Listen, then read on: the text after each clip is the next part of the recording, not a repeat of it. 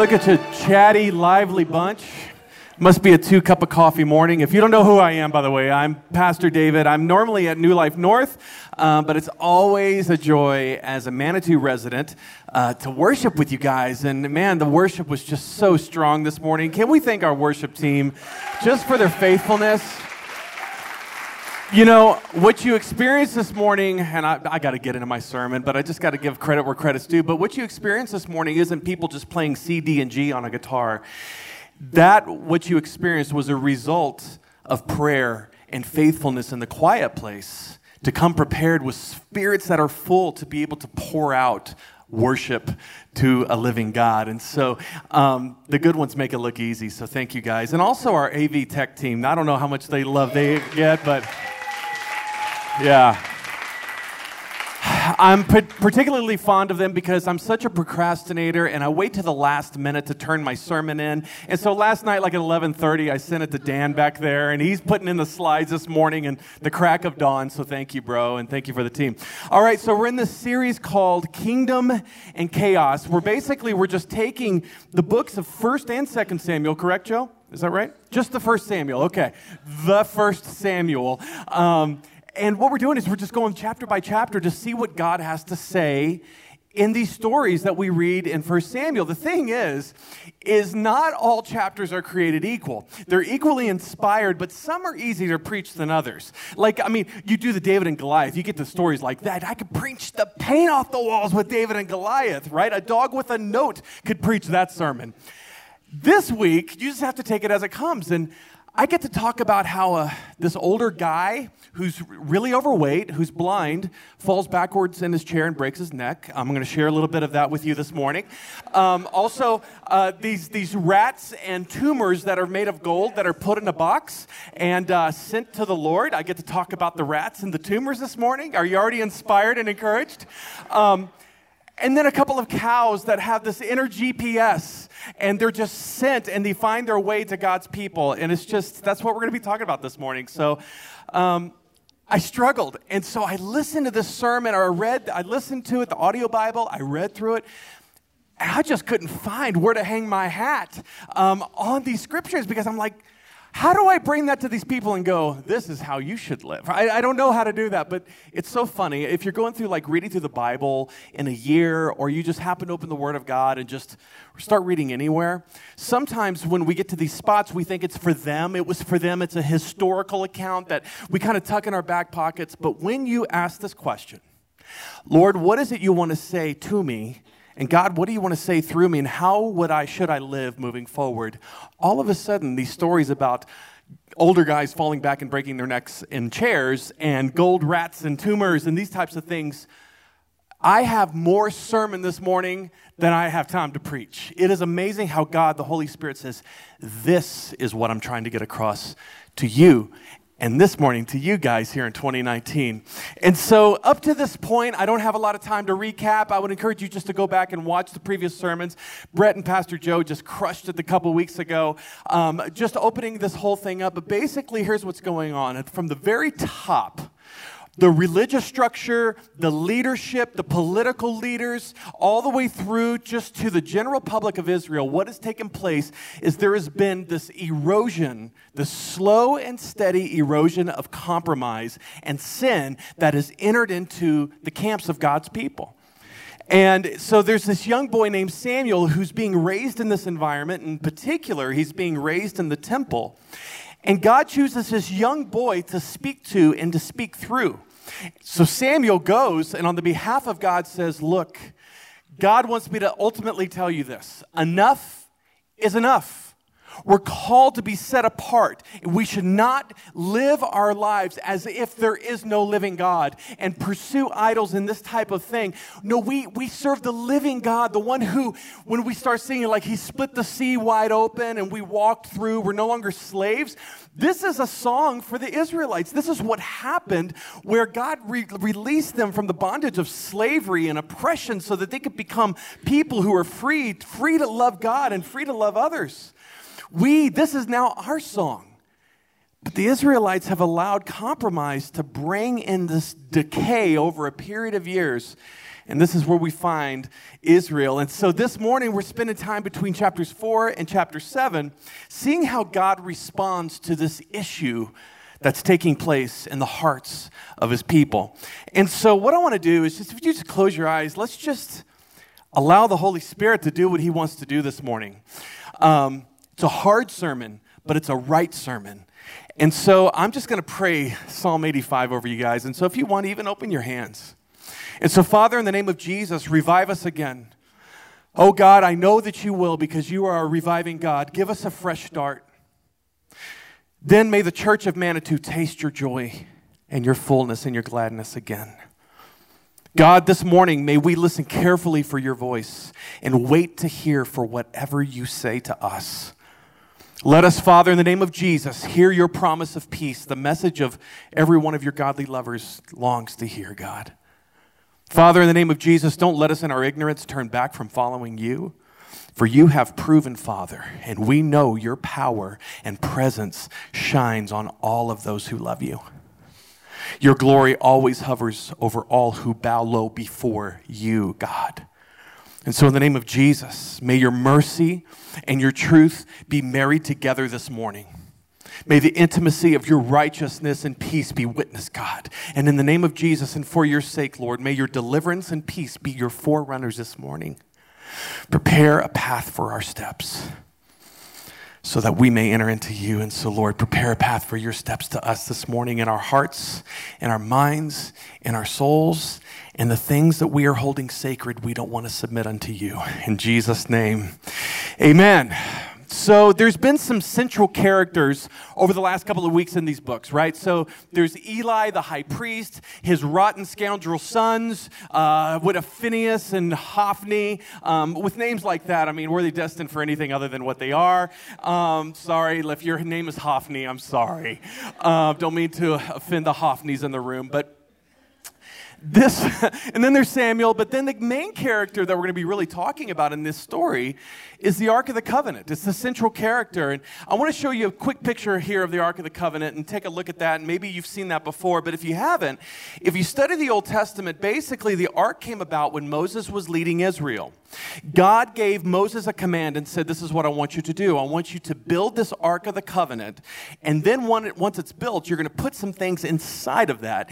One of them being the Ten Commandments. So God is going to give the Ten Commandments. That's going to go in there. That's the law of God. Also, uh, the golden, uh, basically a vase, for lack of a better term, filled with manna to represent God's provision and his love constantly. And then Aaron's rod, which represents priesthood and leadership. And so these things, I wish I had more time to get into it. Like I said, I got more sermon than I've got time to preach. But those things were sacred, ordained by God, put in this ark, this box. It's about two and a half feet tall, about four feet long, uh, two and a half feet wide, and so it could literally fit on this table. So, in my mind, for some reason, I don't know why, but I just thought the Ark of the Covenant was like as big as this room. And it wasn't. And there was these poles where the high priests would carry it because they weren't even allowed to touch it. Okay? And so it was a sacred gift from God. But here's the thing that I want to point out that really rocks my world as it relates to those of us who are in Christ and trust in Jesus for what he's done. Those angels there are called the cherubim, and in the middle, God would show up and speak through the middle of that. It's, it's, it's a, if you think about the concept of what this means, it's mind blowing. It blows my mind. But God, His presence would show up there, and that was known as also the mercy seat, where the high priests once a year would basically accumulate all of the sins of the people and sacrifice animals, pour out the blood of sacrificed animals, because you can't have the forgiveness of sins without the shedding of blood innocent blood and it would be poured over that part and over the over the ark of the covenant and this is where the mercy seat of god was It's very symbolic. And, and if you read Hebrews, it kind of opens up how this was symbolic of what Jesus has ultimately come to do. And so he shed his blood for us once and for all so that we can come in and out of the Holy of Holies. Whereas under this order, only the high priest once a year could go into the presence of God and atone for the sins of Israel. If anybody came in with unclean hands or an impure spirit, they would be struck dead immediately. Why? Because God is holy. He cannot compromise and share himself with anything other than holiness. He's perfect, and that's the kind of God we want, believe it or not.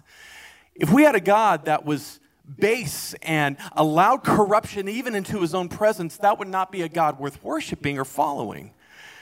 Oh, David, get on your sermon. All right, so here's the deal the Ark of the Covenant is basically this beautiful gift from God.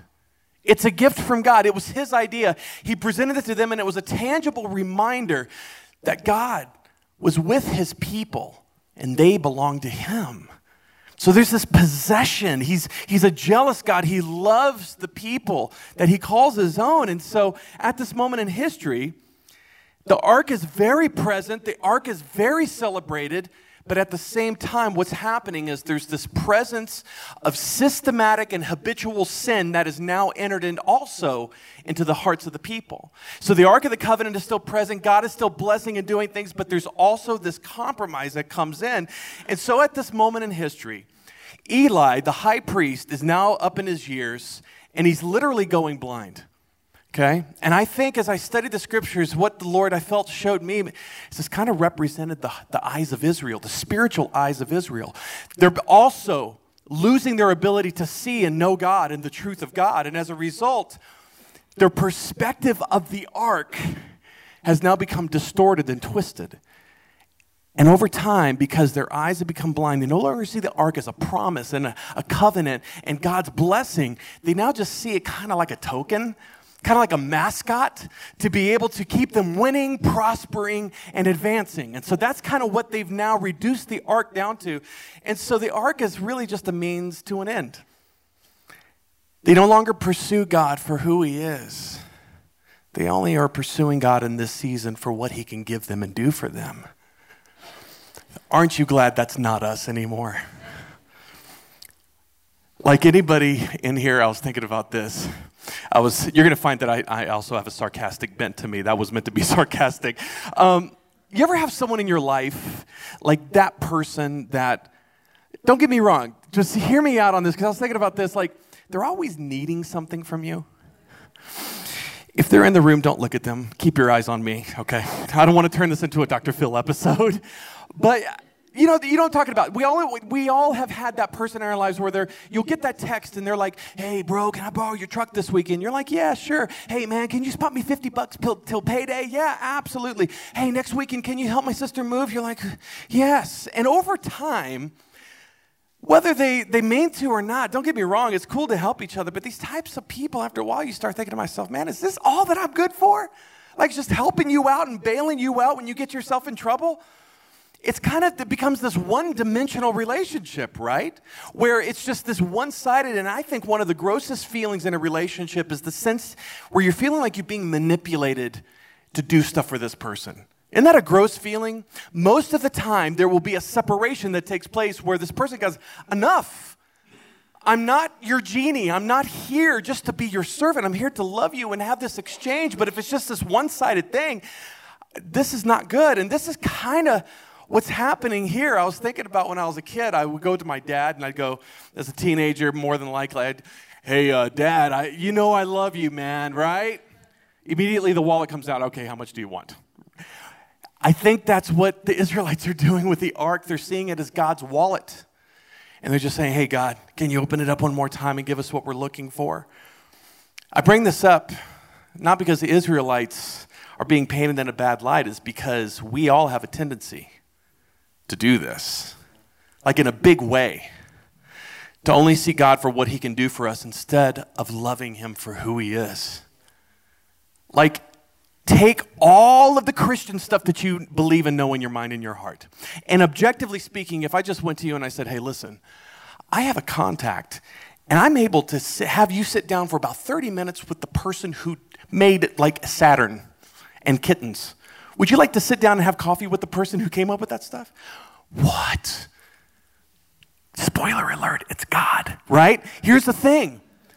What an intriguing figure just to know. But beyond all, he's just like he's unsearchable. You can never get to the, the bottom of who God is, and yet we're just like, God, can you just help me pay my cell phone bill and keep my tires running? And, and uh, you know, Lord, help me to grow hair on my head because it's starting to go fall out. You can tell he didn't answer that prayer.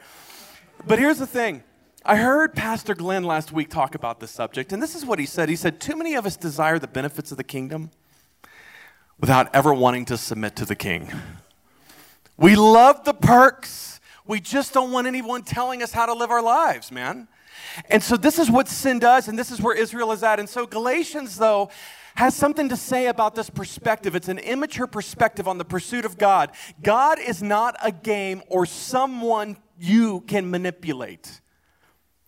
Bottom line, scripture says, make no mistake about it, church, God will never be mocked. For what you plant will always be the very thing that you harvest. And so the harvest you reap reveals the seed that you plant.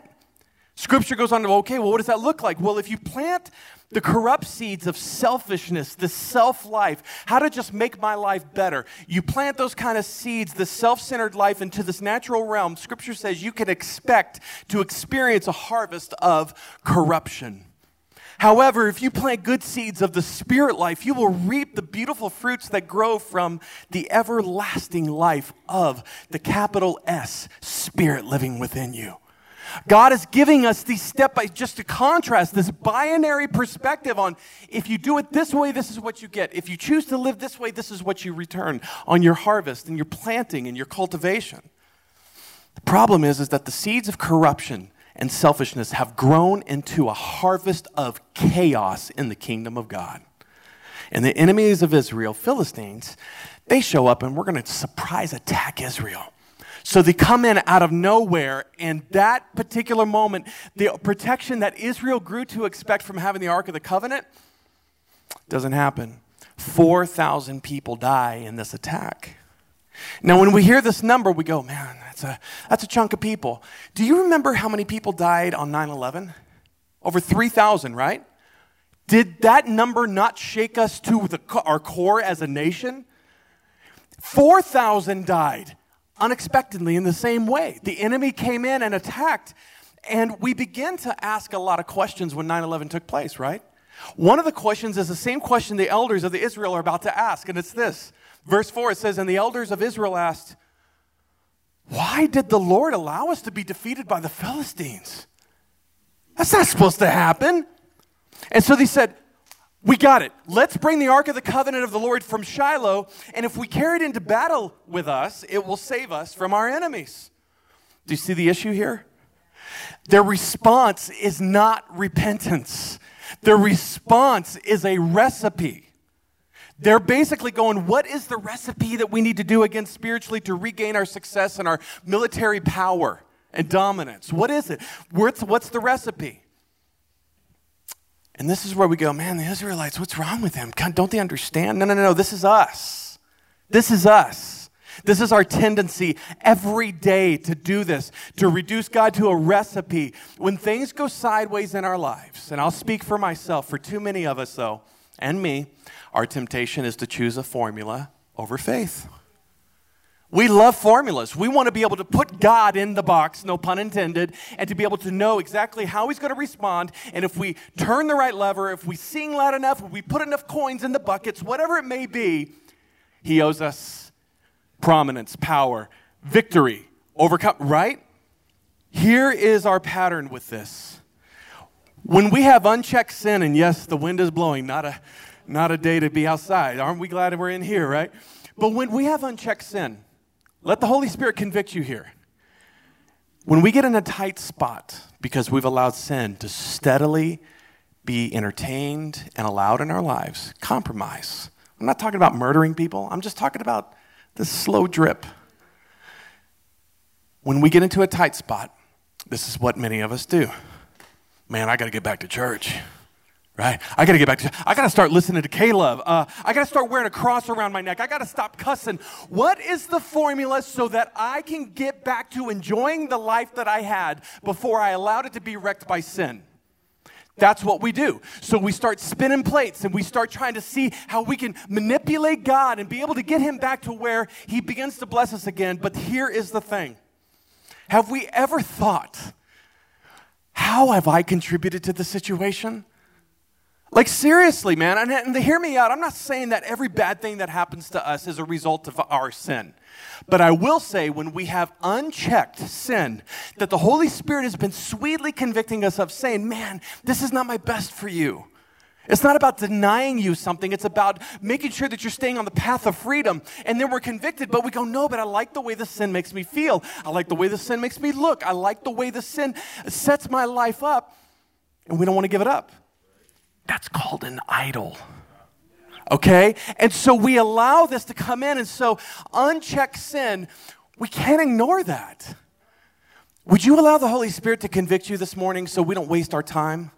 Because this is the word for us. The reality is, is we can't ignore it. And when we do, it will always, I promise you, bring chaos into the ecosystem of every part of your life. Relationally, financially, spiritually, the way you see yourself, the way that you see God, it everything gets messed up when we allow this to just the steady drip of compromise and sin, compromise and sin. That's the case here. So for Israel, as I studied this passage, I'm, I'm learning it, it wasn't the absence of the ark that brought the loss of life and defeat, it was the unchecked presence of sin and compromise. So the Israelites, they bring the ark into the camp. They're thinking, this is our fix. This is our formula. Bring the ark in. Everybody's, yeah. They were cheering so loud that the ground thundered. That's the token that's going to bring us victory against these rotten Philistines. The Philistines here, they're like, man, these people are crazy. They're really into it. But what were they cheering for? It sounded like praise. It was loud. It was, it was uh, just un- it was just unhindered praise. That's what it sounded like. But you see, we could sing till this roof flies off the top of this building. So loud. But God is looking at the motive of the heart. They were praising God for what they thought that ark was going to give them. They were not praising God. It was a mixed offering. Some were, but not all. It was a mixed offering they offered. So they go, We got the ark. Let's go kick some Philistine butt. Okay? You're, boy, the room just. Oh, so they. So they entered into the battle with the Philistines. The Philistines fought desperately because they're freaking out. They're like, man, we got to give it 100% here because these guys are really serious about wiping us out. But the slaughter was great. But it wasn't the Philistines that got slaughtered. The Philistines, 30,000 of them with the ark, died that day. They had the ark, but 30,000 of them died. The survivors then turned and fled to their tents. They're freaking out. They cannot make sense of what's taking place. The ark of the God, or the ark of God was captured. And look who's there taking care of the ark. Hophni and Phineas. They're there. And the two sons of or the two sons of Eli during this time are now killed. So they're there. They're still doing all the religious stuff, playing the religious roles, using their power to be able to satisfy their physical and sexual and political needs for themselves. They're gaming the system, they're corrupt, and it's representative of what the people of God have been living like. It's a symbol, it's a picture. It starts from here, but it goes down. This is why you have to be careful about the type of people you follow spiritually. And you allow people to speak into your lives because they may have the appearance of holiness and righteousness, but like hell. And that's why you see this, this people who like speak the truth and it sounds right, but there's something in your spirit at the same time. You're like, what is it? It's such a high calling. And so these guys were doing all the right things from the outside, but their doom was sealed and they were killed that day. So the Lord is beginning to handle the issue of sin starting at the top. So now, news of what has taken place goes back to Eli. He's told his sons have died and the ark has been captured. And so here we are. When the messenger mentioned what had happened to Eli, to the ark of God, Eli fell backward from his chair beside the gate. He broke his neck and he died, for he was old and he was overweight. He had been Israel's judge for 40 years, 40 years of serving the Lord. But there was a point where he started to mail it in a little bit. He began to allow apathy and compromise to be entertained. And so his sons are now introducing evil into the temple of God. So just because you're not an active participant doesn't mean that you're still not responsible for what you oversee and lead. So we could turn a blind eye to it, act like stuff isn't there. But God has called us as God's people to address sin taking place. What is taking place in your homes that you're responsible for? To allow your kids to do certain things, even though you're not participating, you go, honey, no, no, no, no. We have a responsibility in our homes, just as Eli did, to be able to lead with righteousness and grace and to point out sin and not tolerate it. But we just grow apathetic, complacent. And as long as God helps us pay our mortgage and we can get enough money in the account to put our kids in college, we're good. You see how this is working? So after the Philistines captured this ark of God, they took it from the battleground at Ebenezer to the town of Ashdod. They carried the ark of God into the temple of Dagon. This is a satanic temple with a satanic idol, and they placed the ark of the covenant next to it. It's about to get weird, y'all. Here is the ark of God. Now, in Philistine hands, Israel has lost the ark, placed right next to this demonic statue. So there they are in the same room. And then it says basically the Philistines that night, because they liked the idea of having any God was a good God. So they thought adding the ark is just cool. And yeah, let's throw that in the mix, man. So they put the ark of God and Dagon, their big fancy God, they shut the door, they turn off the lights, and they go home. But when the citizens of Ashdod went to see it the next morning, Dagon had fallen with his face to the ground in front of the ark. Get this picture. Real story, y'all. So they took Dagon and they had to prop Homeboy back up. and I just began to think about this. This, in my mind, once again, I was thinking that the, the, the idol was maybe a, this big. In my, I don't know why, but no. He was massive 30, 40, 50 feet, beautifully carved, satanic. And just in the mere presence of God, no word speaks. Boom, face down before the ark of God. Who knows how many men with ropes it took to hoist him that thing back up? How embarrassing, man. This is your big fancy God that can't, can't even stay up.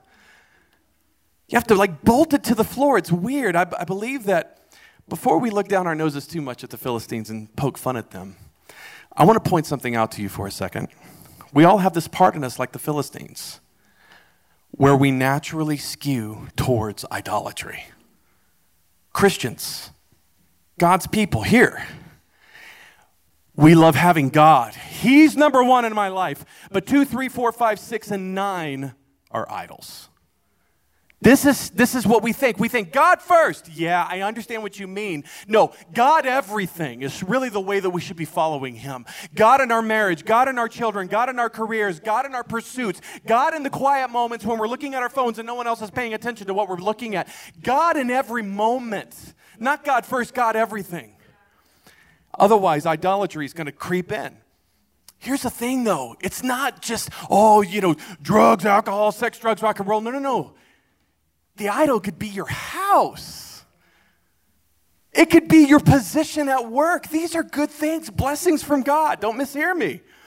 Could be our kids and their academic and, and scholastic achievements. Maybe it's our paychecks, but how many time, how many times when these potential gods begin to fail us, the house gets flooded, right? There's a medical emergency and our savings that we're so proud of get the, our, the promise of security, it gets wiped out. We don't have anything in the savings. Your kid brings home a D God forbid. By the way, my daughter got honor roll last, last week. I'm just saying, last report card.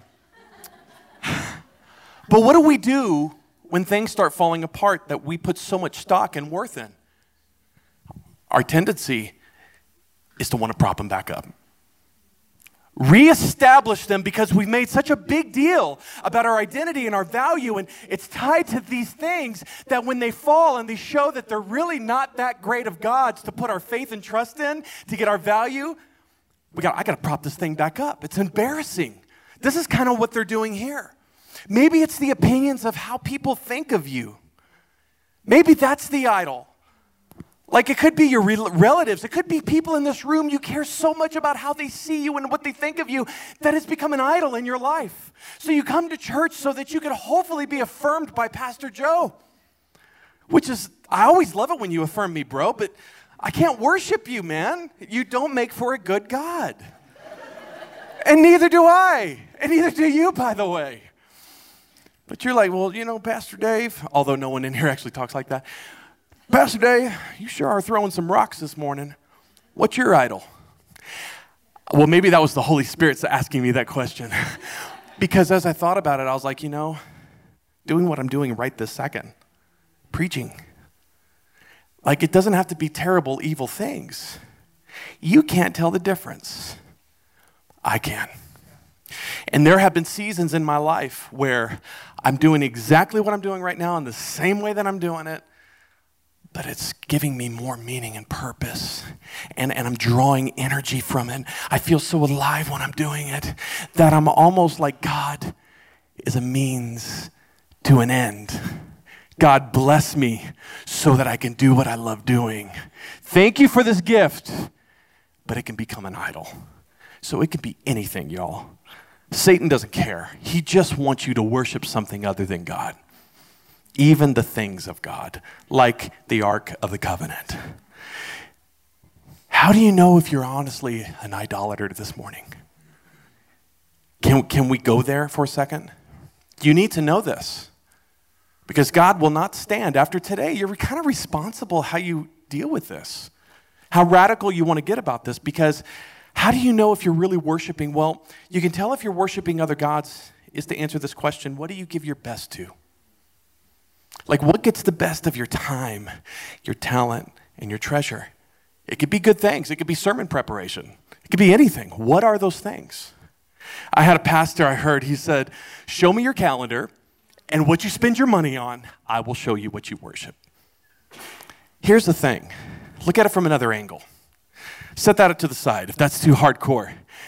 Is a God worth trusting in? Like, practically speaking, is a God worth trusting in where every time they fall and fail us on our own strength, we got to muster up the strength to pick and prop them back, back up? Listen, guys, I've done it both ways, man. Most of my life, I've worshiped other idols. Claim God worshiped other idols, okay? I'm at a point in my life in my spiritual journey where I'm like, no, I need a God that will pick me up when I fail and fall. I don't need the responsibility of making sure that my gods do what they're supposed to do. They fail us, man. Jesus, by your Holy Spirit, expose the gods in this room right now. May they fall down and may they stay down. And so here's what happens next. The next morning, the same thing happened. Dagon had fallen face down before the ark again, so it's not a coincidence.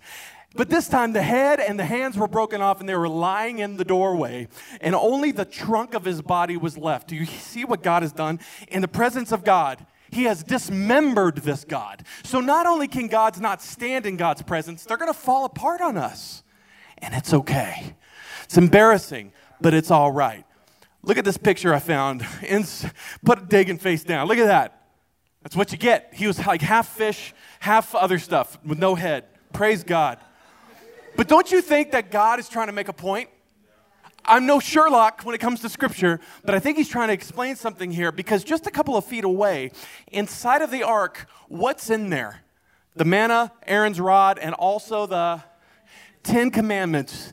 You see, in that ark, as Dagon is laying face down with his head off of his trunk, in that ark are the Ten Commandments. The first two commandments say this I'm the Lord your God who rescued you from the land of Egypt, the place of slavery. You must not have any God before me. In Dagon's temple, the satanic temple, those words are in there, and the power of the law of God causes these idols to fall down on their face.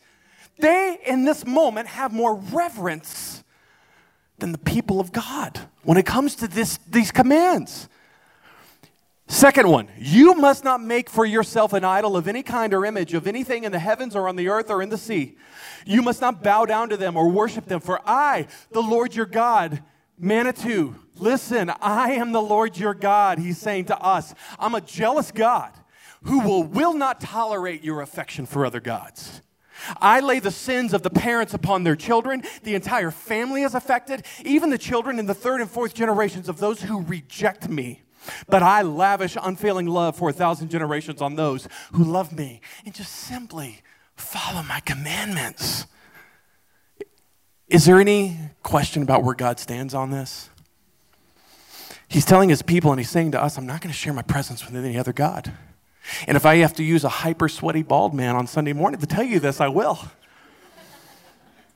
Do we just keep gluing our gods back together? Is that what you want to leave out of here doing? Or maybe we need to forsake them because it could be that God knows better and we've been using him. So the Philistines, when given this choice, guess what they do? They can, they can actually respond to this as well. The presence of God is right there in their midst. They've kidnapped the presence of God, what represents God. And they go, No, nah, it's cool, man. We'd rather build a temple to a lie, worship a lie, be defined, and stake our eternal destinies on a lie than accept the truth and be liberated by the presence and truth of God. So, yeah. So here's what happens the Lord isn't really being slow. You have to understand, He's giving them a response, an opportunity to respond. They could have done this differently. The Lord isn't slow about his promise, as some people think. No, he's being patient for your sake. He doesn't want anyone to be destroyed, but he wants everyone to repent. They had their chance. They rejected it. So the Lord's heavy hand struck the people of Ashdod and the nearby villages with a plague of tumors. When the people realized this was happening, they cried out, We can't keep the ark of God of Israel here any longer. He's against us. We're all going to die and be destroyed with the, along with Dagon, our, our precious, glued back together God. Thousands are struck. Lots of people are dying. Philistines called in their priests. They said, What should we do about the ark of the Lord? Tell us how to return it to its own country. Send the ark of God back to Israel as a gift. They were told, send a guilt offering so the plague will stop. And then if you're healed, you're going to know that it was the hand of God that caused this plague. So, what sort of guilt offering should we send? Well, since the plagues have struck both you and your five rulers, make five gold tumors and five gold rats, just like those that have ravaged your land, and make these things to show honor to the God of Israel. Perhaps he'll stop afflicting you, your gods, and your land. So the Philistines take two cows who have never pulled a cart before. They hitch it up. They have this cart. They put the ark of uh, God on it. They also take this little box with the tumor, the gold tumors inside, and they're like, Cows, see ya. They have this inner divine GPS, and they just make a straight beeline right back to Israel, where the people of God are. Why would he want to allow them to go back? You ever thought about that? Wouldn't, like, if you were God, and you're fed up, wouldn't you just send it out into some distant place where it just disappears and no one can ever find it again? Because God loves his people and he loves you. And the overarching message of the entire Bible isn't that we sought after God and found him, but that through any means necessary, he came for us, even if it means in this story getting pulled on a cart to come back to his people. He can't leave his people. And he's not going to leave you. And he's not going to leave you alone. This is the truth. God is making his way back to you. Okay, so you've blown it. You've blown it. The gods of pornography destroying your family, destroying your sense of understanding of who God is. Right? But you're in here this morning, you know why? Because he's not going to leave you alone. He loves you. This is real love, not that we loved God, but that he loved us. Scripture says, and he sent his son as a sacrifice to take away those things. Before the foundations of the world, in spite of our rebellion, in spite of our desire to chase after idols instead of the living God, God loved us. Adam and Eve, when they sinned, what did they do? They hid, didn't they? Who found them? God. He went pursuing them, found them naked and clothed them, restored them. God sets out Moses, right? He kills a guy in a fit of rage. He's got an anger issue. He, 40 years he's in a desert. Oh, God has forgotten about me. There's no way he could ever use me, do anything with me. But God shows up in a burning bush and says, Not so fast. You can't get away from me that quickly. I still have work for you. Peter denied even knowing Jesus in the most important time of when the Lord was going through his crucifixion and torture. I don't know who he is. After the death, burial, resurrection of Jesus, where do we find Jesus? He's standing on the shore. He's made breakfast for Peter and he says, You're not done. He keeps showing up. And this morning, for some of you, this is your moment where God has shown up again to heal you, to heal your marriage, to heal your family, to heal the things that are broken in your life. But you have got to forsake the idols that have introduced a lot of this pain into your life. You have to forsake it. You feel that that's sweet, but that doesn't apply to you. It applies to the good Christians in here, but not you. You're not alone. This is how Israel felt. They're like, it says here, the ark remained in Kiriath Jearim for a long time, 20 years in all. But during that time, all Israel mourned because, what does it say? It seemed like the Lord had abandoned them. Like the Israelites, they're dealing with regret. They're dealing with the shame of defeat, right? And so what they're doing is they're going, I don't see God. I can't feel God. He must have abandoned me. But I'm here to tell you God didn't abandon Israel, and He's not going to abandon you. It starts with understanding, though, that God is not far from you. So just as the air is around you, right in this moment, so is God's presence. The problem is, your eyes have become blind to, you're blind to this truth. But He is with you. So Israel has an opportunity. Not to just live a life going, man, those were the days when we are following God. He was blessing us, but now look what we've done. No, He's back, and this is what He asks them to do. Simply change your direction. The direction of your thinking, the direction of your affections, the direction of your pursuits. Put it back on me. Repent. That's what that word means. Simply do a U turn. And so Samuel said to the people of Israel, If you want to return to the Lord God with all your hearts, get rid of your foreign gods and your images of Asherah. So they're worshiping idols too. So both these groups of people are on seemingly polar opposite sides of the story, and yet they're just approaching the same result, just in different paths and different ways. Idolatry. And so we find out that the Philistines were worshiping other gods too. And so Samuel says, Listen, turn your hearts to the Lord and obey him alone, and he will rescue you from the Philistines. So the Israelites, you know what they did? What God is asking you to do this morning. Get rid of the images that you've worshiped.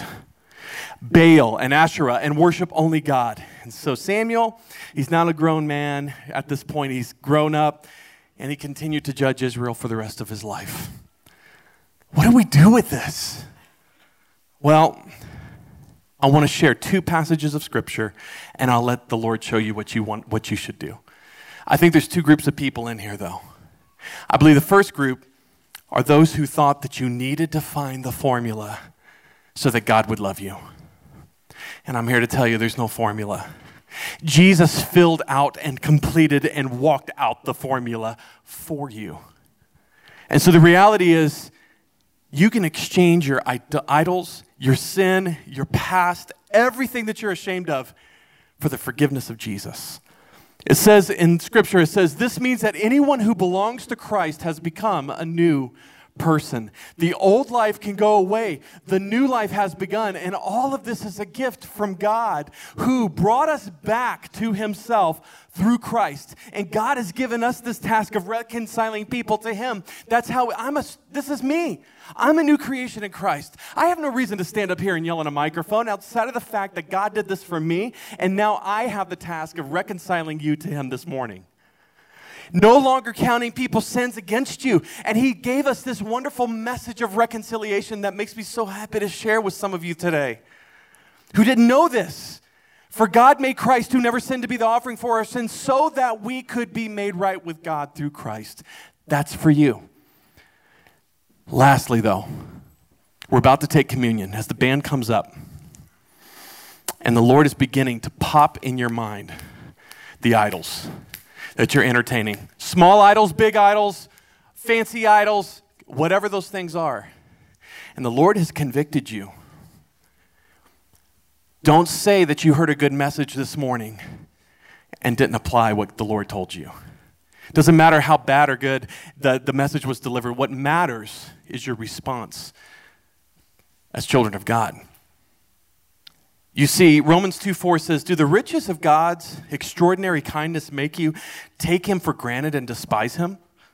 Haven't you experienced how kind and understanding he has been to you? Don't you understand that this morning is an act of mercy on his behalf so that you can get right with him? Don't mistake his tolerance for acceptance. Don't you realize that all the wealth of his extravagant kindness is meant to melt your heart and lead you also to repentance? Would you bow your heads and close your eyes? One of the things about taking communion is before you take it, it's really a time to inspect your life. Because you don't want to take communion in an irreverent manner. Scripture talks about that. It's a, it's a sacred thing. So don't get freaked out, but you need to identify the things that you've been worshiping outside of God. Let Him sweetly convict you.